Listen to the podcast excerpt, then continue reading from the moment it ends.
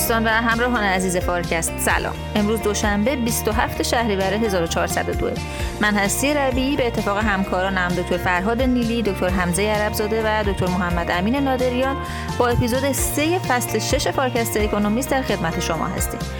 واقعیت اینه که ما برای ادامه فعالیتمون به حمایت شمایی که ما رو میشنوید دنبال می‌کنید و بودنمون براتون مهمه. این بار بیشتر از همیشه نیاز داریم. ازتون خواهش می‌کنم که اگر کسب و کاری دارید که می‌تونه حامی این پادکست باشه ما رو بیشتر از قبل حمایت کنید یا اگر شنونده و فالوور جدی ما هستید برای ادامه بهتر این مسیر ما رو در حامی باش حمایت کنید.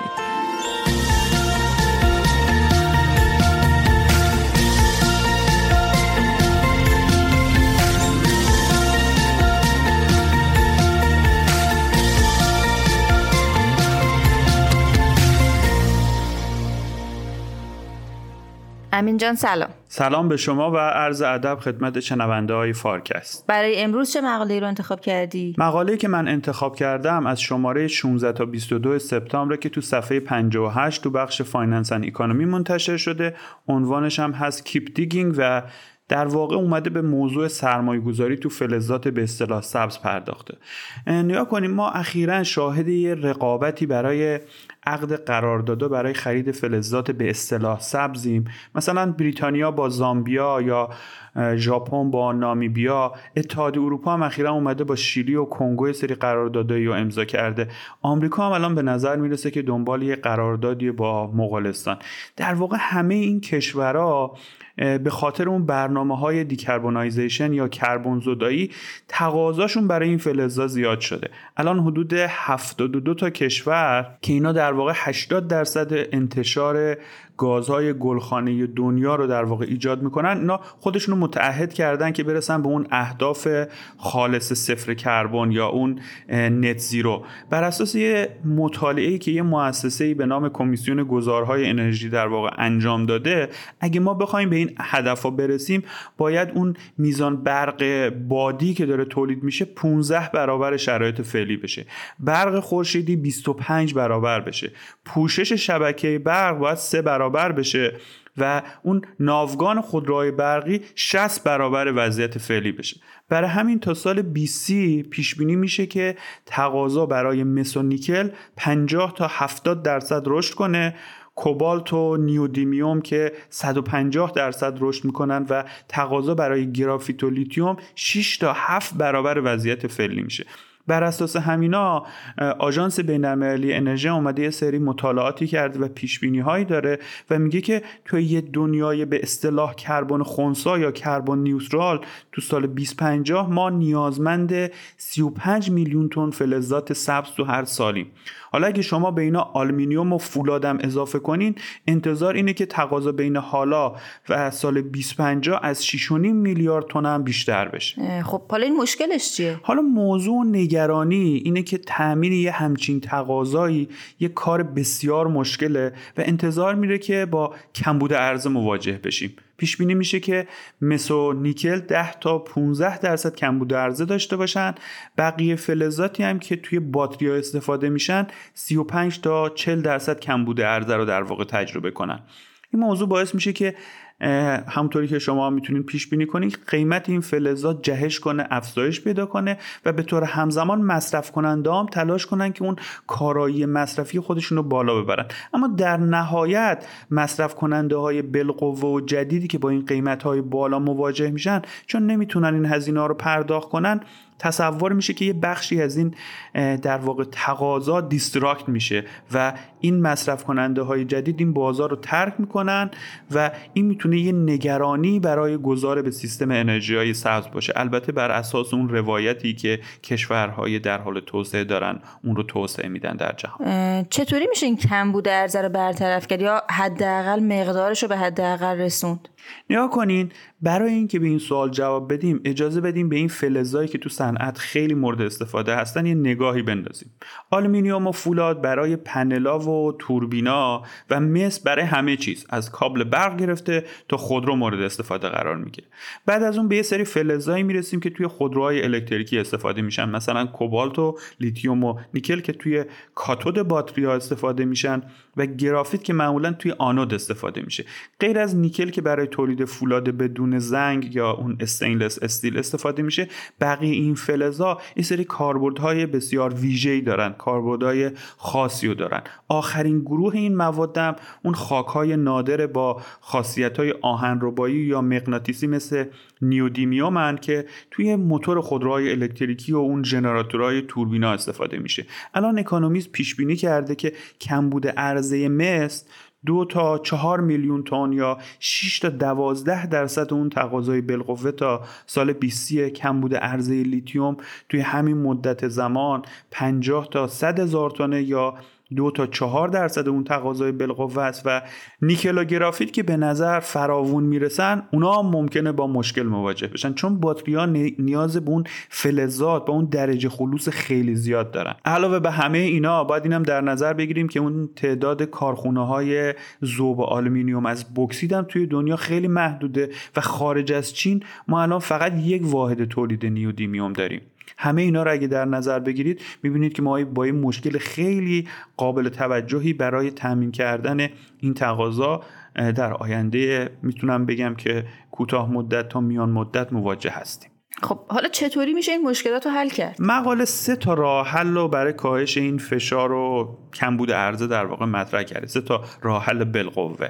اول اینکه از همین معدنایی که الان وجود دارن ما بیایم مقدار فلز بیشتری رو تولید کنیم یعنی بازدهی بهره برداری از معدن رو بالا ببریم که پیش بینی میشه که اون مقدار عرضه اضافی از این محل خیلی زیاد نباشه و این محدود. دوم اینکه ما بیایم معدنای جدیدی رو راه اندازی کنیم استخراج کنیم و بهره برداری کنیم که این کارم همونطوری که می‌تونین پیش بینی کنین یه کار خیلی زمان بره این محدودیت ها باعث میشه که به فکر یا راه حل کوتاه مدتی بیفتیم که بیشتر متکی میشه بر بخش مصرف در تغییر رفتار مصرف کننده به جای تاکید کردن رو تولید کننده و عرضه کننده. مثلا مثلا استفاده مجدد یا ریوز مواد و فلزات بعد از recycle کردن یا بازیافت کردن اونا یک راه حل خیلی ساده است. برای آلومینیوم نیکل و کوبالت این کار خیلی شدنیه مقرونه به صرفه است و الان هم تو دنیا خیلی رایجه دارن این کار انجام میدن. مثلا پیش بینی میشه که قراضه مس تا سال 20 حدود 50 درصد عرضه رو تشکیل بده در حالی که الان 35 درصد بازاره برای همین هم یه سرمایه گذاری خیلی قابل توجهی تو این حوزه در دنیا در واقع انجام شد. نگاه کنید اینجا یه راه حل دیگه هم مطرحه. اونم اینه که بازگشایی بعضی از این معادن می‌تونه به این موضوع خیلی کمک کنه. اگرچه که برای نیکل و مس چندان کارایی نداره و حتی اگر قیمت ها اینا دو برابرم بشه تعداد اون معدنایی که دوباره فعال میشن خیلی کمه. اما برای آلمینیوم اینطوری نیست. از دسامبر 2021 افزایش هزینه های انرژی باعث شده تا یک و چهار دهم میلیون تن از ظرفیت ذوب آلمینیوم که دو درصد کل ظرفیت دنیاست تو اروپا تعطیل بشه. 25 درصد افزایش تو قیمت آلومینیوم الان پیش بینی میشه که بتونه باعث بشه بیشتر این ظرفیت دوباره فعال بشه و این خودش می‌تونه اون کمبود عرضه رو به صورت خیلی قابل توجهی جبران کنه. راه حل سوم اینه که با استفاده کردن از یه سری از مواد شیمیایی ما بیایم مقدار فلز خالصی رو که می‌تونیم از سنگ معدنای با خلوص پایین استحصال میشه رو افزایشش بدیم. مثلا این روش برای مس خیلی کاربرد داره و پیش بینی میشه که این روش اگه مقیاس پیدا کنه یک میلیون تن مثل اضافی تو هر سال به عرضه اضافه کنه بدون اینکه هزینه های تولید رو چندان افزایش بده. اما مشکل همه این راه اینه که این فناوری ها یک قابل اطمینان نیستن و دوم هم این که اینا خودشون هم باعث یه سری آلودگی های جدیدی میشن. مثلا در مورد راه اندازی معادن جدید مک انزی اومده یه سری مطالعاتی کرده و پیش بینی کرده که اگه همه 382 پروژه‌ای که الان برای کوبالت،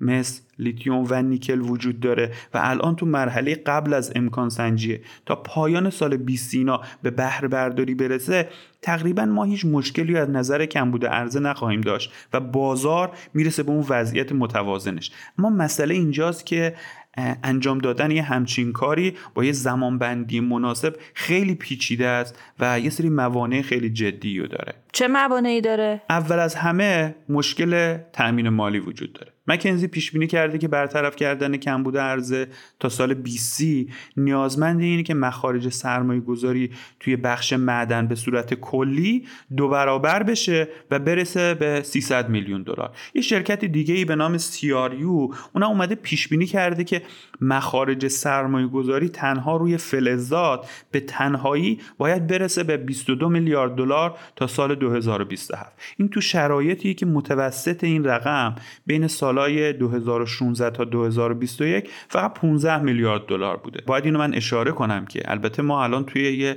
شرایطی هستیم که شاهد سرمایه گذاری قابل توجهی تو صنعت از طرف خود خودروسازا شرکت های تولید باتری بزرگ دنیا صندوق های ثروت ملی و حتی پنشن فاندا و صندوق های بازنشستگی تو دنیاییم. اما مسئله اینجاست که این سرمایه گذاری ها زمان می‌بره تا به ثمر بشینه و تغییر قابل ملاحظه ای رو که می‌تونه ایجاد کنه در بلند مدت اتفاق میفته مثلا حفر یک معدن جدید 4 تا 7 سال برای لیتیوم و به طور متوسط 17 سال برای مس طول می‌کشه. و شما باید به این اضافه کنین که به خاطر اون بروکراسی و پیچیدگی های اخذ مجوز تو کشورهای مختلف این زمان حتی می‌تونه بیشترم باشه. علاوه به این خلوص سنگ معدنا از نظر اون محتوای فلزی که دارن توی کشورهایی که ثبات سیاسی دارن الان تو شرایط کاهشه و به تدریج وابستگی به کشورهایی که دارای ریسک سیاسی بالا برای تامین این فلزا هستن داره زیاد میشه و این موضوع هم می‌تونه روی سرمایه گذاری و تولید اثر منفی داشته باشه. الان پیش بینی میشه که دو سوم عرضه جدیدی که برای سال 2030 برنامه شده تو کشورهایی باشه که از نظر رتبه بندی بانک جهانی از منظر اون شرایط مناسب کسب و کار اینا همشون تو رتبه های پایین تر از پنجاهن. به این ترتیب میشه گفتش که ارزی جدید از منابع در واقع یه راه حل بلند مدته و بعد از اون افزایش قیمت ها محقق میشه. بنابراین طی این می‌تونم بگم دهه میلادی جاری باید به دنبال تعدیل کردن مصرف و تقاضا به عنوان اون راه حل کوتاه مدت و میان مدت باشیم. خودروسازا و باتری سازا به عنوان در واقع مصرف کننده های جدید و مهمترین مصرف کننده های این فلزات باید بگم که از اون دست مشتریایی هستن که بسیار نوآورن و به قیمت ها حساسن و تلاش می‌کنن که راه حل پیدا کنن. مثلا در حال حاضر این شرکت ها در واکنش به این نگرانی های کمبود عرضه و اون افزایش قیمت. اومدن یه سری باتریایی رو طراحی کردن که مقدار فلز کمتری اینا نیاز داره. مثلا یک باتری نمونه توی خودرو الکتریکی در شرایط فعلی یعنی تو سال 2023 فقط 69 کیلوگرم مس نیاز داره. این رقم تو سال 2020 80 کیلوگرم بوده. و الان پیش بینی میشه که این رقم مثلا تو نسل جدید باتریا تو خودروهای الکتریکی حتی برسه به 21 کیلوگرم که می‌تونی صرف جویی حدود دو میلیون تونی رو برای مس تا سال 2035 داشته باشه. بحث جایگزینی هم اینجا یک راه حل جدیه. مثلا تو کاتود خودروهای الکتریکی از مواد شیمیایی کوبالت نیکل منگنز استفاده میشه.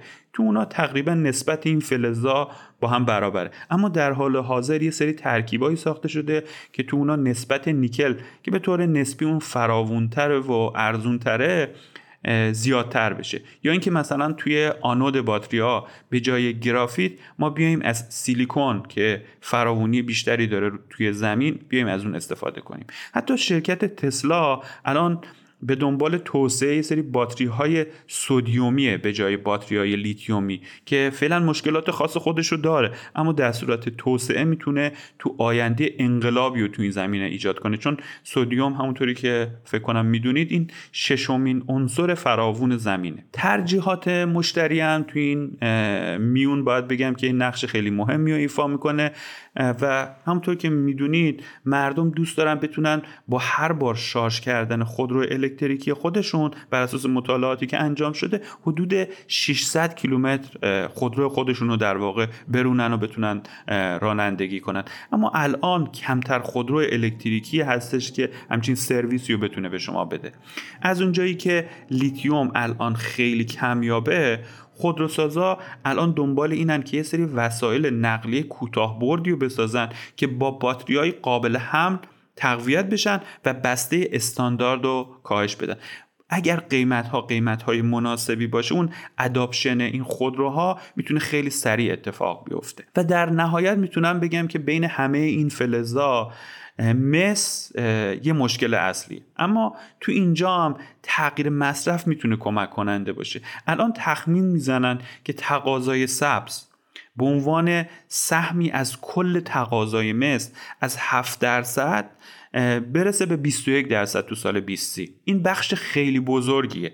اما مقدار زیادی از عرضه باقی میمونه که می‌تونه در صورت کمبود اینا در واقع منتقل بشه به اون کاربردهای سبز. اگه قیمت مس و به صورت کلی قیمت همه این فلزاتی که من اشاره کردم اینها زیاد بشه فروش تلفن‌ها و ماشینای لباسشویی که اینا مس دارن احتمالا زودتر از سیما و پنل‌های خورشیدی اینا در واقع کاهش پیدا می‌کنن و کاهش تقاضا توی این بخشا اگه بازار فناوری های پاک اینها در واقع مورد حمایت دولت ها باشه به معنای این خواهد بود که عرضه بیشتری برای کاربردهای سبز وجود داره و این می‌تونه تا یه حدودی مسئله مصر رو حداقل در کوتاه مدت و میان مدت برطرف کنه و اگه بخوای جنبندی کنی؟ نیا کنید تو جنبندی این بحثا می‌خوام اینو بگم که در مجموع با توجه به این روند سرمایه گذاری های فعلی تو بلند مدت عرضه این فلزا زیاد میشه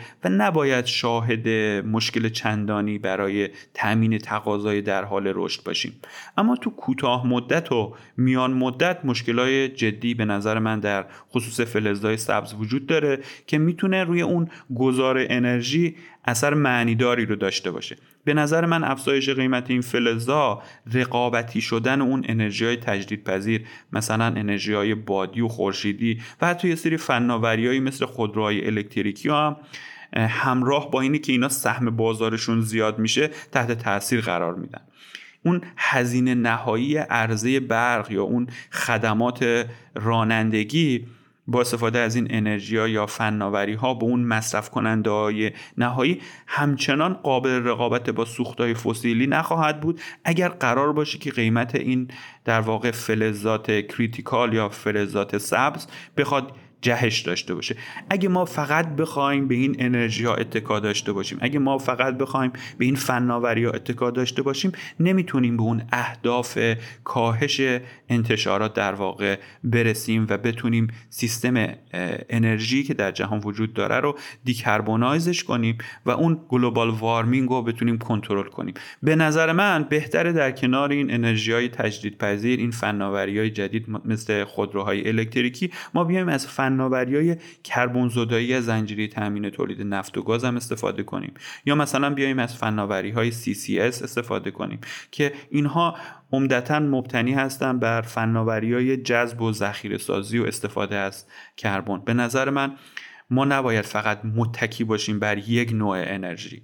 باید همه انرژی ها و همه فناوری هایی که می‌تونن کمک کنن به دیکربونایز شدن استفاده بشه با توجه به اولویت ها و ویژگی هایی که هر کشور داشته باشه. نهایتا می‌خوام بگم که ما یک مسیر گذار انرژی رو نمی‌تونیم در دنیا دنبال کنیم. هر کشوری بر اساس اولویت ها و ویژگی های خودش می‌تونه از منابع انرژی مختلف از تکنولوژی های مختلف به صورت بهینه استفاده کنه تا برسه به اون هدف دیکربوناز کردن سیستم انرژی که نهایتا می‌تونه کمک کنه به کنترل کردن دما و اقلیم برای همه کشورها. ممنونم امین جان. منم ممنونم. خداحافظ.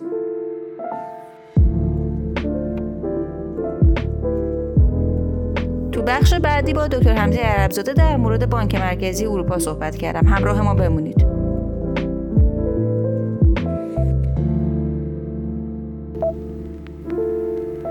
حمزه جان سلام. سلام به شما و سلام به مخاطبین عزیزمون. در خدمتتون هستم. خب برای این اپیزود چه مقاله رو انتخاب کردی؟ ببین بخش Finance and Economics این شماره یه مقاله داره تحت عنوان Has the European Central Bank become too powerful ترجمهش میشه این که آیا بانک مرکزی اروپا زیادی بزرگ شده. این مقاله زیر عنوان یا سوتیتری هم داره که میگه From monetary policy to geopolitics to climate change its responsibilities are growing. حالا همجور که از این زیر عنوان هم شاید بشه حد زد بحث مقاله و ادعای مقاله اینه که بانک مرکزی اروپا یا همون ECB حوزه مسئولیتاش خیلی زیاد شده و از نظر اکونومیست از هیته اصلی کار خودش که بحث ثبات قیمت ها و کنترل تورمه داره خیلی فراتر میره. مقاله یه نگاه انتقادی نسبت به این موضوع داره که حالا تو ادامه هم سعی می‌کنم که این موضوع رو بازتر کنم.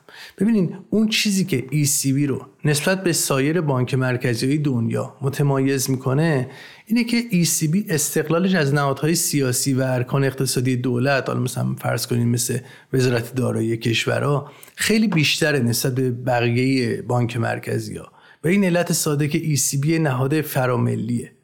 خب این اومده به ECB یه استقلال ویژه داده و این استقلال ویژه هم در این حال اومده قدرت ویژه به ECB داده. یادمون باشه که مسئله استقلال بانک مرکزی خیلی خیلی مسئله کلیدیه تو بانکداری مرکزی مدرن. این ترم از اواخر قرن بیستم وارد ادبیات اقتصادی شد. و این مال همون دوره بود که خیلی از کشورها با مشکل تورم‌های بالا مواجه بودن. توجیه و استدلالی هم که واسه استقلال بانک مرکزی از دولت مطرح میشه به این برمیگرده که سیاست گذاری پولی باید در جهت منافع کلی اقتصاد باشه و نباید متأثر باشه از ترجیحات کوتاه مدت سیاست مداران ببینید سیاست تو حتی تو کشورهای دموکراتیک یا نیمه دموکراتیک معمولا این انگیزه سیاسی رو دارن که برای منافع سیاسیشون بیش از مقدار بینه خرج کنن. حالا تو ادبیات اقتصاد سیاسی ترمی وجود داره به نام political budget cycles که اشاره به همین موضوع داره و حرفش اینه که در دوره های نزدیک به انتخابات دولت ها معمولا به خاطر ملاحظات سیاسی و اینکه بیان تو انتخابات برنده بشن میان مخارجشون رو بالا می‌برن و کسری بودجهشون افزایش پیدا می‌کنه. بنابراین استقلال بانک مرکزی اینجا یعنی اینکه دولت ها و سیاستمداران نتونن مدام دست تو بانک مرکزی کنن و برای اهداف سیاسی کوتاه مدتشون مخارجشون رو افزایش بدن و تورم ایجاد بکنن. اتفاقا همین استقلال بانک مرکزی هم کمک کرده که واسه دوره طولانی ما شاهد تورم های خیلی پایین تو اکثر کشورها باشیم. حالا در مورد ECB استقلال ECB به دلیل فراملی بودن این نهاد مالی بیشتره و حواسمون هم باشه که استقلال ECB به وسیله معاهده های بین کشورهای اروپایی تضمین شده. منظورم از این معاهده هم معاهده که در حقیقت حکم قانون اساسی رو دارن واسه اتحادیه اروپا. به این معنی که خیلی تغییراتشون سخته و الزام پایبندی بهشون خیلی زیاده.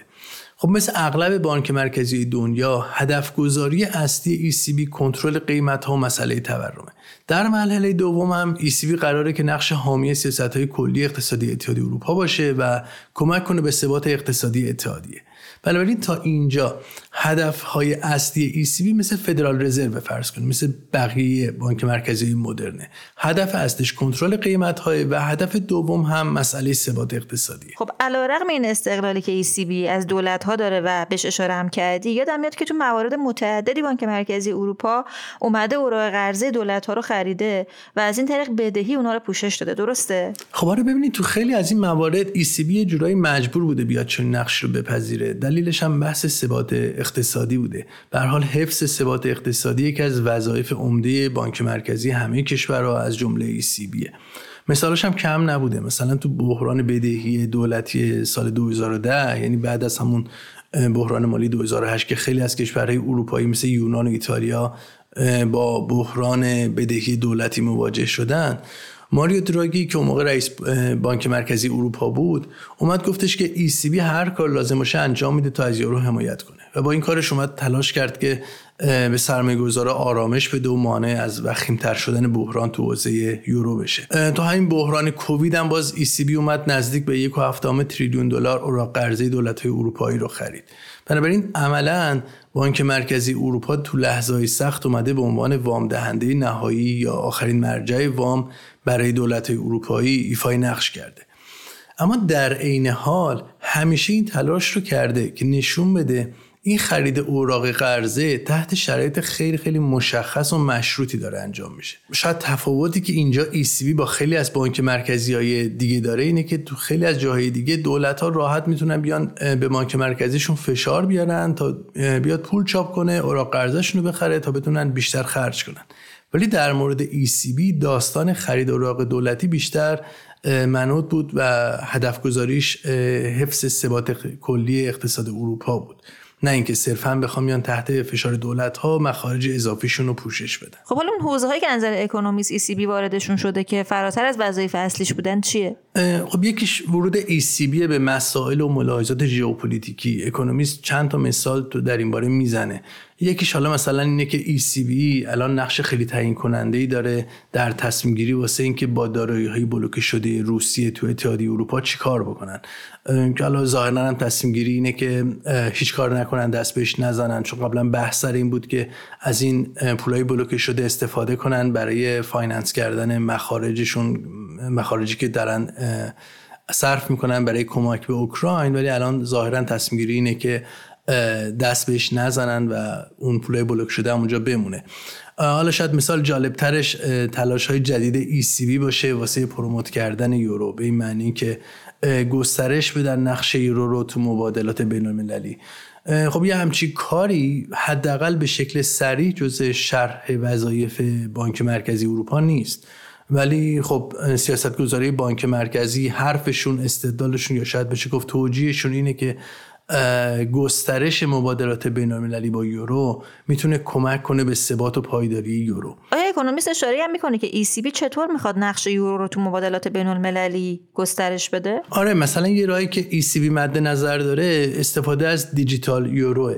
یعنی معرفی کردن دیجیتال یورو. یعنی یه واحد پول دیجیتالی که برخلاف بقیه پولای دیجیتال مثلا فرض کنیم مثل بیت کوین یه واحد پول دیجیتالی میشه که پشتش بانک مرکزی اروپا قرار داره.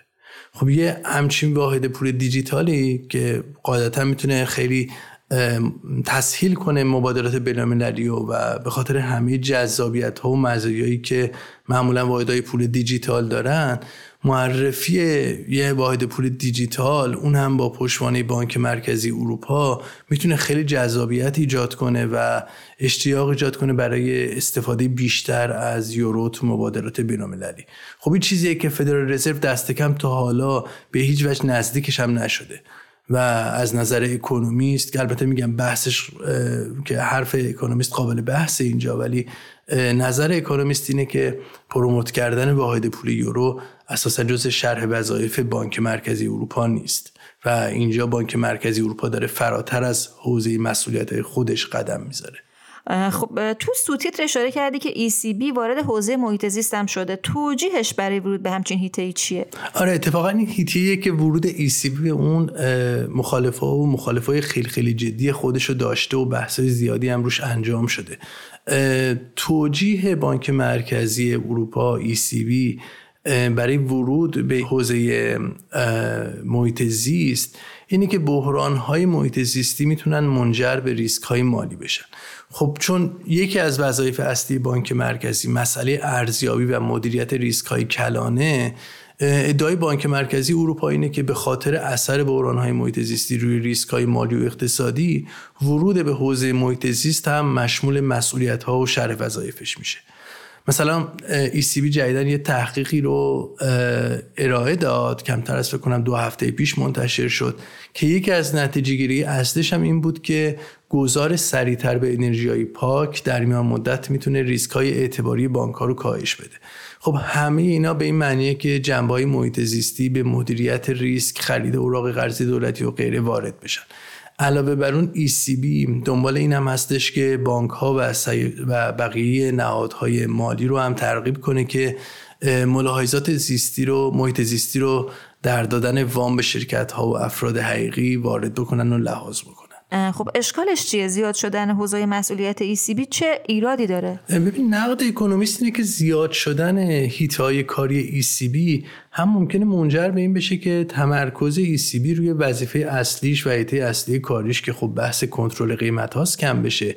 و همین که ممکنه به اعتبار ECB به عنوان این نهادی که متولی مسئله ثبات قیمت ها و کنترل تورم لطمه بزنه. چون ممکنه این پالس رو به جامعه بده. که سیاست های پولی دارن هدف غیر از ثبات اقتصادی و ثبات قیمتی رو دنبال می‌کنن.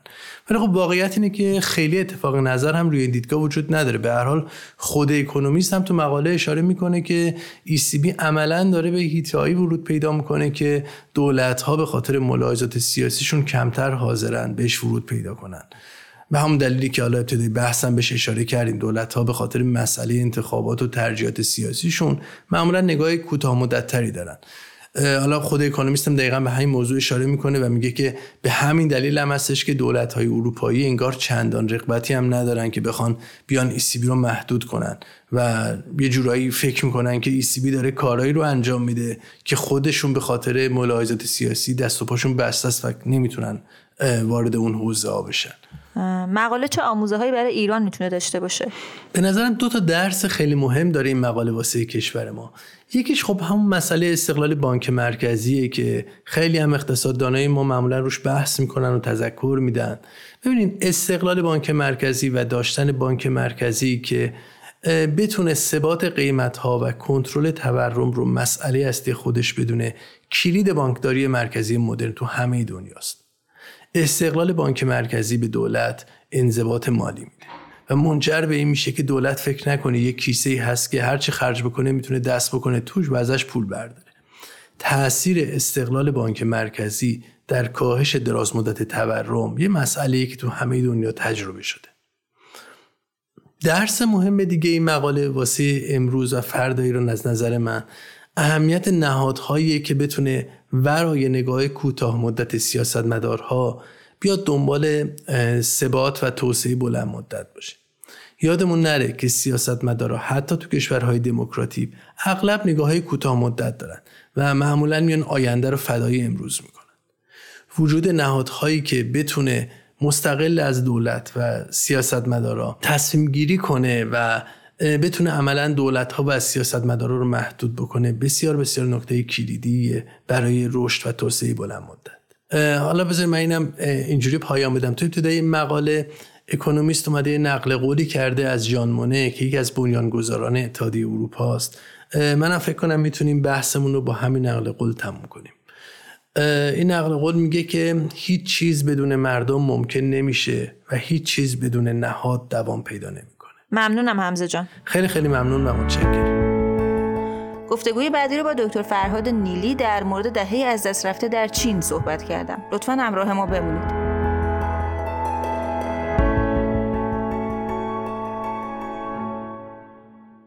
آقای دکتر نیلی سلام. سلام به شما و مخاطبان خوبمون در فارکست. این هفته برای شنوندگان ما چه مطلبی رو انتخاب کردید؟ این هفته من مقاله‌ای که انتخاب کردم از بخش Finance and Economics اکونومیست 16 سپتامبر 2023 هست در صفحه 63 با عنوان Does China face lost decade آیا چین با یک دهه از دست رفته مواجه خواهد شد؟ خواهم گفت که این کلید واژه دهه از دست رفته به چی اشاره می‌کنه و چرا هشدار میده نسبت به آینده چشمانداز اقتصاد چین. خب تو چرا این مقاله؟ چرا فکر می‌کنین این موضوع برای شنوندگان فارکست می‌تونه جذاب باشه؟ ببینید واقعیتش اینه که تو ادبیات اقتصادی دهه از دست رفته به طور خاص حک شده به نام ژاپن که خواهم گفت از دهه 1990 میلادی ژاپن تا نیمه های دهه بعدی در واقع ادامه پیدا کرد چیزی که به نام دهه یا در واقع دهه های از دست رفته ژاپن هست. ولی برای مخاطب ما به طور خاص در ایران به نظرم این الان خیلی برجسته تر میشه به خاطری که دهه 1390 شمسی ما هم متاسفانه دهه از دست رفته نامگذاری شد به درستی البته. بنابراین ما هم همدردیم با ژاپنی ها اما خب ژاپن از کشور دوم اقتصاد دوم جهان تنزل پیدا کرد به اقتصاد سوم به خاطر دهه از دست رفتهش و خب ما چنین موقعیتی رو نداشتیم. بنابراین برای ما خیلی پردردتر بود دهه از دست رفته. اما درس های دهه از دست رفته که حالا این مقاله با چین این رو مطرح می‌کنه برای ما هم آموزه های زیادی داره. خب آیا دکتر قصه این دهه از دست رفته چیه؟ ما توی اکونومیست بارها در مورد وضعیت اقتصادی چین و مشکلاتی که باش مواجه هست صحبت کردیم و ظاهرا مشکلات لاعلاج نیستن. مقاله اصلا یه سوتیتر داره که به نظرم خود سوتیترش جذابه. سوتیترش اینه که شی جین پینگ has the tools to escape Japan's fate. He should use them. میگه قصه در واقع ابعاد مسئله خیلی بزرگه.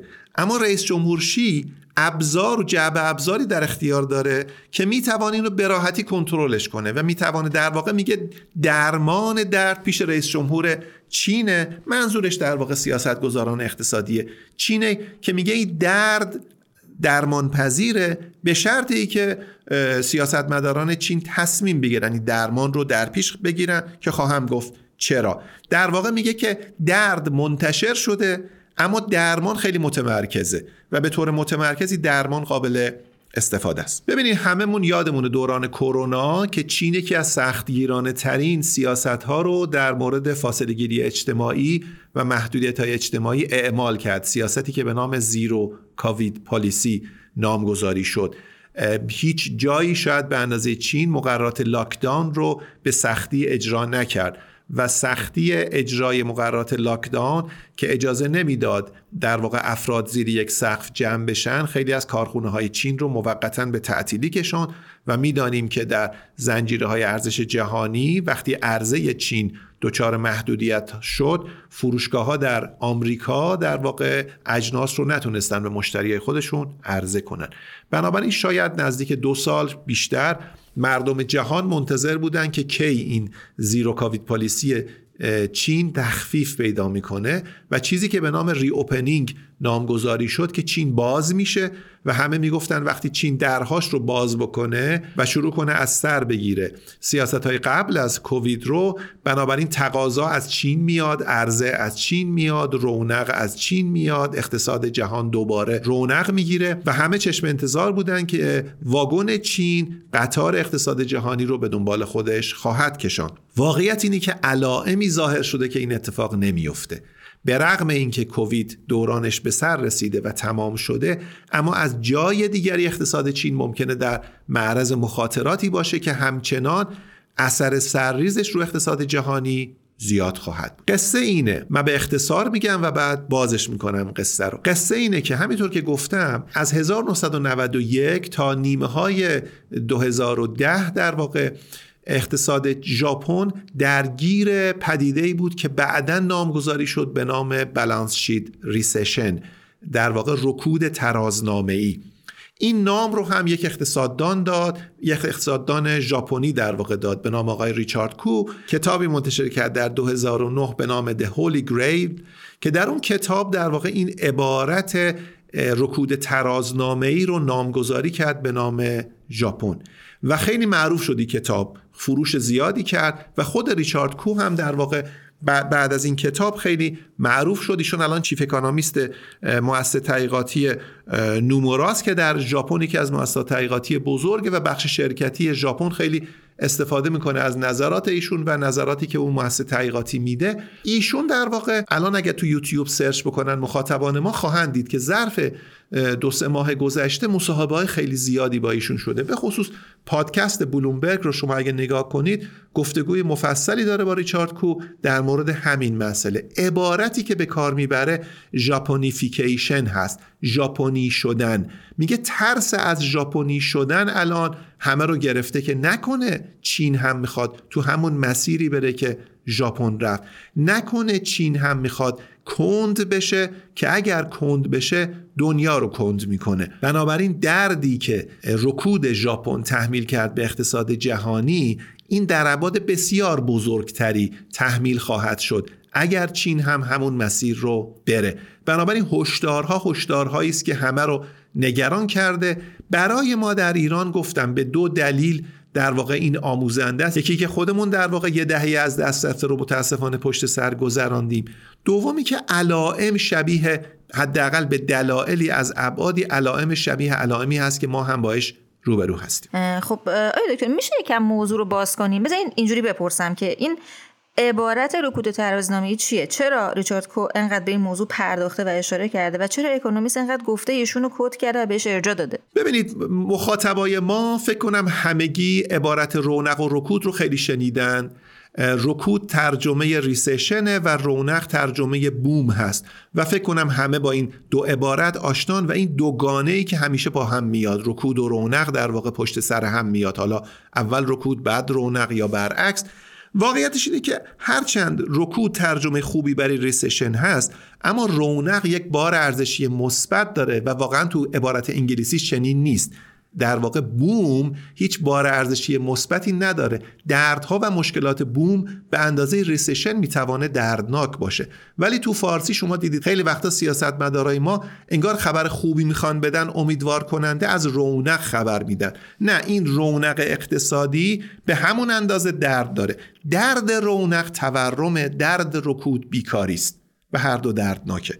بنابراین یادمون باشه که هیچ کدامش بیدرد نیست و انتخاب سیاست مداره و البته سیاست های بهداشتی وجود داره که در بعضی موارد میشه از هر دو پرهیز کرد. اما رکود ترازنامه ای چیست که ریچارد کو بهش اشاره می‌کنه؟ ژاپن رو مثال می‌زنه و میگه چین در معرض اینه که وارد چنین رکودی بشه. ببینید بازار دارایی ها در همه اقتصادهای پتانسیل رو داره که گرفتار جزر و مدهایی بشه که قایق های کوچک رو حداقل دچار مشکل می‌کنه. بعضی وقتا مد انقدر بلنده که حتی کشتی های بزرگ هم دچار مشکل میشن.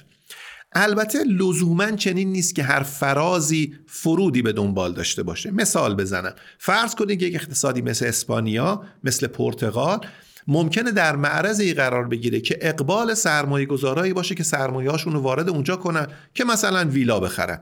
مثلا مسکن دومشون اونجا بخرن. یک ورود سرمایه اتفاق میفته ورود سرمایه بازار مسکن رو اوج میده. قیمت ها افزایش پیدا می‌کنه. یه تورم حوزه قیمت دارایی ها اتفاق میفته اما لزوما بعد از این رکودی اتفاق نمیفته اگه سرمایه گذارها امید داشته باشن که اونجا جای مناسبی هست برای که پولای خودشون رو ببرن. بنابراین زیبایی های دریای مدیترانه جذابیت های اسپانیا و پرتغال همینطور که الان یه اتفاق توی اروپا افتاده ممکنه اروپای جنوبی در واقع مقصد و معمن خوبی برای سرمایه گذاری ها باشه. این رونق لزوما رکود به دنبالش نداره. رونقی که تو سیلیکون ولی اتفاق میفته برای شرکت های tech به دنبال دستاوردهایی که تو generative AI داشتن این رونق قیمت سهام اینا رو می‌بره بالا. اگر شرکت های بزرگی باشن که S&P 500 index در واقع بازار سرمایه آمریکا رو ببرن بالا این رونق لزوما رکود به دنبال خودش نداره. پس اگر پیشرانه رونق یه پیشرانه واقعی باشه مدی نیست که جذری به دنبال داشته باشه. آب میره بالا اما لزوما پایین نمیاد. مثل وقتی که کوههای یخ آب میشن. این مد نیست. سطح آب میاد بالا. تو همه آبهای آزاد سطح آب میاد بالا. اما اگر چنین پیشرانه نداشته باشه بازی جمع صفره. بازی جمع صفر با زمان. یعنی رونق به دنبال خودش رکود داره. وضعیتی که تو ژاپن 1991 اتفاق افتاد. خب آقای دکتر این شباهت چیه؟ این ماجرایی که آقای ریچارد کو بهش اشاره می‌کنه در واقع چیه؟ حالا عرض می‌کنم که این مشابهتی که آقای ریچارد کو میگه واقعا درسته. شباهت های خیلی زیادی وجود داره. بذارین روایتش رو بگم. روایتش اینه تو 1991 قیمت سهام تو ژاپن افزایش پیدا کرد. هر وقت قیمت سهام افزایش پیدا می‌کنه یعنی مردم به شرکت ها امیدوارن. ارزش گذاری شرکت ها برای مردم بالاست. مردم شروع کردن به سهام خریدن. وقتی سهام خریدن تقاضا رفت بالا در حالی که عرضه سهام نرفته بود بالا. بنابراین قیمت سهام رفت بالا. قیمت سهام که رفت بالا برای گروهی از مردم خبر می‌داد که قیمت سهام باز هم خواهد رفت بالا. پس علیرغم اینکه امروز قیمت سهام بالا بود چون امیدوار بودن فردا بالاتر باشه امروز هجوم بردن سهام خریدن. پس یه چرخه مثبت فعال شد. بین قیمت سهام می‌رفت بالا تقاضا برای سهام می‌رفت بالا قیمت سهام می‌برد بالا دوباره تقاضا می‌رفت بالا. این شروع کرد بالا رفتن.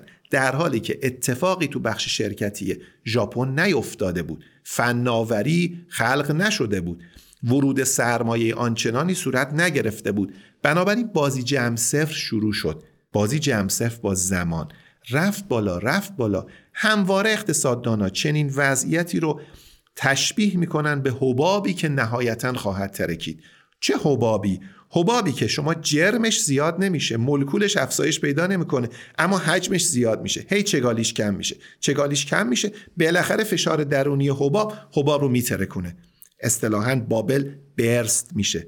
وقتی بابل برست میشه حباب میترکه چه اتفاقی میفته یک دفعه مارکت ولیو یا ارزش بازاری اون دارایی میفته خب چه اتفاقی میفته مردم خریدنش. مردم سهام رو خریدن. شرکت ها رفتن سهام شرکت های دیگر رو خریدن. ترازنامه خانوارها یک طرفش یه دفعه کوچیک میشه. سمت راست. در حالی که سمت چپ بدهی ها سر جای خودش هست. پس یه دفعه ترازنامه که تا دیروز تراز بود امروز ناتراز میشه. برای شرکت ها چه اتفاقی میفته عینا همین. شرکت ها هم یه دفعه داراییشون کوچیک میشه.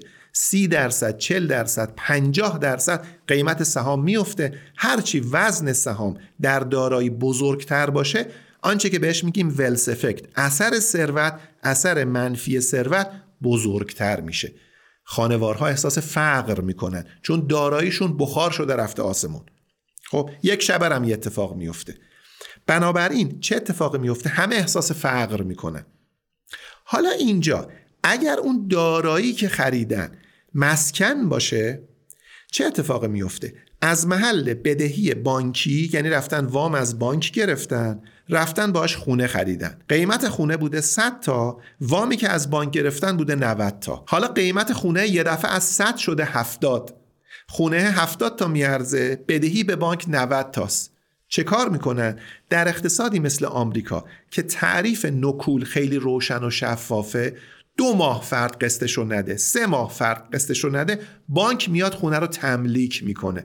افراد می‌دونن پس خودشون شروع می‌کنن چون می‌دونن این خونه نهایتا تملیک خواهد شد اما خودشون یه بازی رو علیه بانک شروع می‌کنن. اون چیه؟ شروع می‌کنن قسطشون رو نمیدن. 90 تا به بانک بدهکارن خونه 70 تا میارزه. بانک میاد خونه رو بر میداره بانک زیان می‌کنه. این اتفاقی بود که 2008 تو آمریکا افتاد. در واقع فورکلوژر که اتفاق افتاد تملیک دارایی ها که اتفاق افتاد بانک ها زیان کردن. یعنی ریسک از خانوار که مورگیج گرفته بود وام رهنی گرفته بود منتقل شد به بانک. و بانک وقتی که ریسک بهش منتقل میشه این اینو منتقل کرد به همه اقتصاد. اما تو ژاپن اتفاق نیفتاد. چرا؟ چون مردم با وام بانکی خونه نخریده بودن سهام خریده بودن. مردم بدهکار بودن به بانک. سمت چپ ترازنامه خانوار بدهی به بانک بود. سمت راست سهامی بود که قیمتش 30 درصد 40 درصد. بعضی موارد 60 درصد افتاده بود. پس خانوار احساس فقر می‌کرد اما نمی‌تونستی فقر خودشو این ریسک خودشو این زیان خودشو به جای دیگه منتقل بکنه. پس چه اتفاقی افتاد؟ خانوارهای ژاپنی محافظه کار شدن ترسیدن. خانوارهای ژاپنی خرید خودشون رو متوقف کردن به حداقل اکتفا کردن. تقاضا برای کالاها و خدمات متوقف شد خیلی کوچیک شد. مصرف خصوصی کوچک شد. اقتصاد ژاپن سرد شد. خانوارها از آینده ترسیدن نرفتن وام بگیرن حتی عجله کردن که وام های قبلی خودشون هم برن پس بدن. اصطلاحا میگن شروع کردن به ترمیم ترازنامه خودشون. بدهیاشون رو کم بکنن چون امیدی نداشتن که بتونن این دارایی رو ریکاور کنن احیا کنن. پس مصرف خصوصی کوچک شد. مصرف خصوصی تو همه کشورها یکی از پیشرانه های مهم رشد اقتصادی است. برای کسب و کارها در واقع برای شرکت ها چه اتفاقی میفته خب شرکت ها هم ارزش سهام خودشون افتاده بود. هم ارزش سهام سایر شرکت ها که رفته بودن خریده بودن افتاده بود. پس سمت راست ترازنامه شرکت ها کوچک شد. سمت چپه کوچک نشده بود. بدهی بود که به بانکا داشتن. بدهی بود که به بقیه داشتن. پس ناتراز شد ترازنامه بخش شرکتی در ژاپن. شرکت ها در معرض ورشکستگی قرار گرفتن. اونم توی اقتصاد سخت گیرانه مثل ژاپن که رحم به احدی نمی‌کنه. تا میزانی که سرمایه شرکت ها قدرت جذب زیانو داشت سرمایه مستحلک شد. اما بعد از اون دیگه سرمایه هم جاذب زیان نمی‌تونست بشه. پس شرکت ها هم محافظه کار شدن. کلا اقتصاد ژاپن تو دهه 90 رفت توی دوران محافظه کاری توی دوران ترس. ترس از آینده. یادمون بیا جمله ای که هفته پیش نقل کردیم از کوزنتس. این جمله انگار دوباره تکرار می‌شد. اقتصاد توسعه یافته ای که رفتار کشور در حال توسعه رو داشت. یعنی چی؟ یعنی مردم ژاپن عین یک کشور فقیر عمل می‌کردن. حتی مردم ژاپن می‌گفتن ما نمی‌تونیم بریم کالای با دوام بخریم. ما نمی‌تونیم بریم کالای لوکس بخریم. ما نمی‌تونیم بریم وام بگیریم. چرا؟ چون فقیر شدیم. اینو کنتراست بکنیم با رفتاری که در مورد آرژانتین می‌کردیم. آرژانتین کشوری بود که فقیر شده بود فکر می‌کرد ثروتمنده. ژاپن کشوری بود که ثروتمند بود فکر می‌کرد فقیره. و این دو تا استثنای بزرگ اقتصاد کلانه. اکانومیست یه بار اینو خیلی تیتر قشنگی کرد. گفت هر کی میگه اقتصاد کلان یه دانش ملالاوره یه دانشی که بتونه آرژانتین و ژاپن رو زیر یه چت توضیح بده ما می‌تونیم بهش آفرین بگیم. چون دو تا استثنای بزرگ داره توضیح میده. پس به نوعی حرفی که امروز دارم می‌زنم کنتراست حرف هفته قبل در مورد آرژانتین. خب چه اتفاقی افتاد؟ پس شرکت ها را محافظه کار شدن. اما محافظه کار شدن شرکت ها و محافظه کار شدن خانوارها به بانک ها منتقل شد چون دیگه کسی تقاضا برای وام نداشت. پس جریان درآمدی بانک ها هم دچار مشکل شد. سه بخش بزرگ اقتصاد ژاپن همه رفتن توی لاک محافظه کاری توی لاکی که کسی به کسی وام نمی‌داد کسی اصلا متقاضی وام نبود. تقاضا برای اعتبار افتاد. یه مشاهده خیلی جالبی که بار اول بود اتفاق میافتاد ولی بعدا دیگه تو ادبیات اقتصادی کلان وارد شدی بود که افت تقاضا برای اعتبار هم از ناحیه خانوار هم از ناحیه شرکت ها این الاستیک بود به نرخ بهره. یعنی کشش نسبت نرخ بهره نداشت. نرخ بهره ژاپن نزدیک صفر شد. تو نرخ بهره صفر هم هیچکس متقاضی وام گرفتن نبود. چون قصه ای نبود که وام ارزونه یا گرونه. می‌گفتن ما استطاعت باز پرداخت اقساط وام رو نداریم. همه مراجعه می‌کردن به بانک ها که ما می‌خوایم اقساط حتی سررسید نشده خودمون رو هم پس بدیم. دکتر من این مقاله رو که نگاه می‌کردم واقعیت اینه که دیدم که تصویر خیلی جالبی هم برش انتخاب شده. میشه در مورد این تصویر برای ما یه توضیح بدین؟ آره واقعا تصویری هم که صفحه 63 اکونومیست گذاشته به نظرم خیلی قشنگه. این عبارتی است که ما معادل فارسی براش نداریم deflation inflation باد شدنه که حالا عبارت عربی شده تورم. این معادل عکس نداره. یعنی تورم منفی اشتباهه که ما میگیم. تورم یعنی باد کردن. باد کردن منفی باد شدن منفی نداریم که. باد کنه که بادش خالی میشه. deflation اتفاقی بود که تو ژاپن افتاد. اصلا آقای آبه وقتی شد نخست وزیر شعارشی بود که من تورم رو بر میگردونم از تورم منفی تورم رو مثبت می‌کنم. و جالبه سال 2003 اگه اشتباه نکنم آقای برنانکه در واقع همین رو به ژاپن توصیه کرد. برنانکه به ژاپنیا به مقامات ژاپن در واقع اینو گفت گفت الان وقتی که سیاست پولی کار نمی‌کنه. جایی که تقاضا برای اعتبار جایی که تقاضا برای پول به نرخ بهره حساس نباشه جایی که نرخ بهره به صفر رسیده اما دیگه کمتر از اون که نمیشه بشه. و هنوز محرک پولی کار نمی‌کنه باید ما بریم سراغ محرک مالی یعنی fiscal stimulus. و این دقیقا چیزی بود که برنانکی به مقامات ژاپن گفت. اگه اشتباه نکنم 2003 برنانکی سه تا توصیه کرد. خیلی به نظرم توصیه های هوشمندانه بود. توصیه اول به مقامات ژاپن گفت که تکس کات بدید معافیت مالیاتی بدید. هم به خانوار هم به بنگاه ها یعنی محرک ایجاد کنید. یه کاری کنید که برن خرج کنن و بدونن که مالیات ازشون نمی‌گیرید. دو گفت دولت دچار کسری بودجه میشه وقتی مالیات نگیره دیگه. گفت کسری بودجه رو با اوراق قرضه انتشار اوراق قرضه جبران کنید تأمین کنید. خب کسی نمیره اوراق قرضه بخره. گفت به بانک مرکزی بگیم بره اوراق قرضه بخره. اصطلاح پولیش اینه که مانیتایز کنین کسری بودجه رو.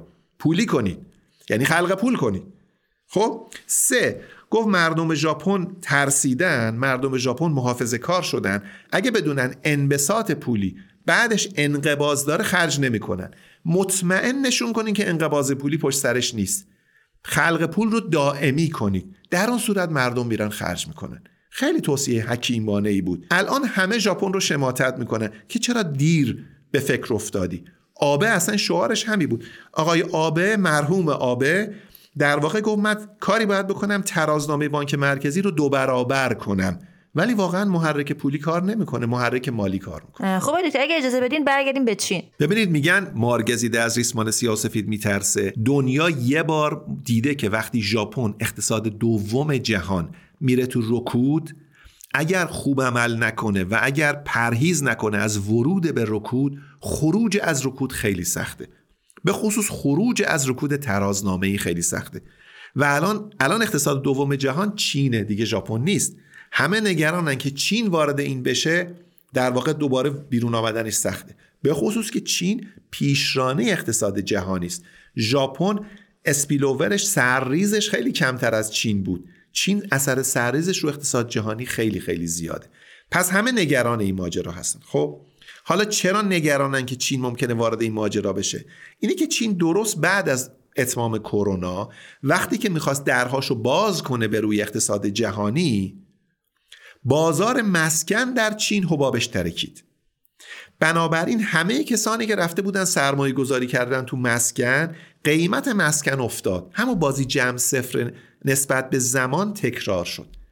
وقتی قیمت مسکن افتاد تمام کسانی که مسکن رو سرمایه گذاری در مسکن رو به عنوان دارایی خودشون گرفته بودن قیمت مسکن وقتی افتاد همه اینا دچار اثر ثروت منفی شدن یعنی فقیر شدن. مردم فقیر شدن شرکت ها هم ناتراز شدن. ریچارد کود الان نقل داره می‌کنه که در واقع ترس از ژاپنی شدن سراسر چین رو فرا گرفته. ایشون تو پادکستی که تو بلومبرگ دو ماه پیش ضبط کرده ایشون میگه 50 درصد از دانشجویان پی اچ دی اقتصاد در درون چین پایان نامه دکترای خودشون رو دارن رو همین رکود چین ترس از رکود چین دارن می‌نویسن. خیلی عدد بزرگیه. نشون میده سطح آگاهی عمومی خیلی زیاده. اما نکته اینه که لازم نیست مردم نسبت به این ماجرا آگاهی زیادی داشته باشن. اصلا مردم کاری نمی‌تونن بکنن نسبت به این ماجرا. مقام fiscal مقام مالی همه جا میگن fiscal stimulus می‌تونه کشور رو از رکود بیاره بیرون. و این کار یک شبه است که میشه انجام بشه. دولت تصمیم بگیره عامدانه و آگاهانه کسری بودجه بزرگی رو به اقتصاد تحمیل بکنه. محرک از ناحیه دولت میاد. وقتی از ناحیه دولت میاد در واقع تحریک تقاضا از ناحیه دولت صورت می‌گیره. این قسمت خوب ماجراست. در واقع نشون میده که مسئله قابل حله اصلا لا علاج نیست. علاجش وجود داره در دست کابینه چینه. اما چین با دو سه تا مسئله بزرگ روبروست. سه وجه ناامید کننده داره چین در مقایسه با وضعیت ژاپن. گفتیم یه مزیت داره درسای ژاپن پیش روشه درسای بحران 2008 آمریکا پیش روشه اما یک جمعیتش داره کاهنده میشه. جمعیت کاهنده یعنی سن جمعیت بیشتر میشه هزینه های بازنشستگی زیاد میشه هزینه های مراقبت از سالمندان بیشتر میشه نرخ یادگیری کاهش پیدا می‌کنه و فاصله بین دانشی که نیروی کار داره با فناوری روز دنیا بیشتر میشه. این یعنی بهرهوری ممکنه بیفته. این نکته اول که چین داره ژاپن اینو با فاصله زمانی زیادی تجربه کرد. این نکته اول. نکته دوم اینه که چین وارد یک جنگ سرد با آمریکا شده. جنگ سردی که دنیا تا حالا تجربه نکرده. جنگ سرد بر سر فناوری. جنگ سرد بر سر نیمه هادی ها و نکته سوم اینه که چین دوران رونقش عصر globalization بود و الان سیاست های پوپولیستی و ملیگرایی داره در واقع دستاوردهای جهانی شدن و globalization رو تحت شعاع قرار میده. بنابراین سه تا عدم مزیت وجود داره. خب دکتر این مقاله چه آموزه‌ای برای ایران می‌تونه داشته باشه؟ ببینید اولا ایران هم یه دهه از دست رفته داره متاسفانه. ایران هم ناترازی ترازنامه های شرکت ها رو داره. ناترازی ترازنامه شرکت های زیانده به بانک ها منتقل شده. متاسفانه قانون ورشکستگی قانونی نیست که نافذ باشه. بنابراین ترس از ورشکستگی ترسی نیست که بدنه اقتصاد رو گرفته باشه. بنابراین زیان تو بخش شرکتی ما وجود داره به بانک ها منتقل میشه ناترازی مثل یک بیماری مصری از یه بخش به بخش دیگه منتقل میشه و همش ما داریم راجبش حرف می‌زنیم. یعنی سیاستی که بتوان ناترازی رو درست تشخیص بده آرزه یابی کنه و براش نسخه پیچی بکنه هنوز به کار گرفته نشده. ترکیبی از سیاست های پولی و مالی انبساطی داره به کار گرفته میشه اما هدفمندیش با علامت سوال های زیادی روبروست. بنابراین الان حداقل ما می‌تونیم بگیم که درس های یکونیم دهه رکود ژاپن و درس های چین که در معرض ورود به یک رکود جدید هست پیش روی سیاستمداران ما هست و می توانیم آموزه های زیادی از این درس ها فرا بگیریم. خیلی ممنون دکتر. ممنون از شما. متشکرم.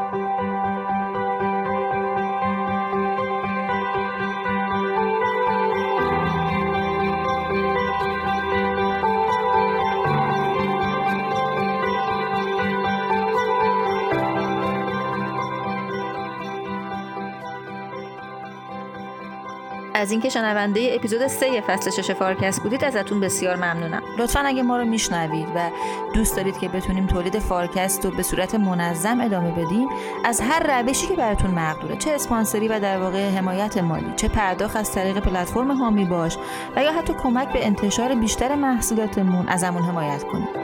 فارکست رو می‌تونید به صورت فصل بندی شده و در قالب گروه محصولات مختلف با مراجعه به وبسایت رهنمان.